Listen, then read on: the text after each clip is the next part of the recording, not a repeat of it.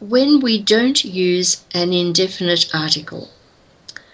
We don't use the indefinite article before nouns in the plural. For example, it's a book.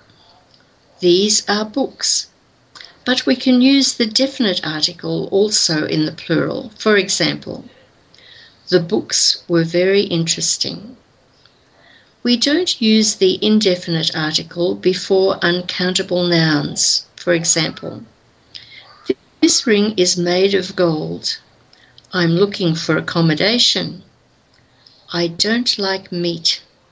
But we can use the, some, any, much, this, my, before uncountable nouns. For example, some bread, any cheese, the weather, this music, his behaviour. And here are some more examples without the indefinite article. Blood is red. She likes flowers. You need experience for this job. I'm going to buy some bread. He likes listening to music. She never eats meat, but she eats some vegetables. This is cottage cheese. The cottage cheese is fresh. Do you like English food?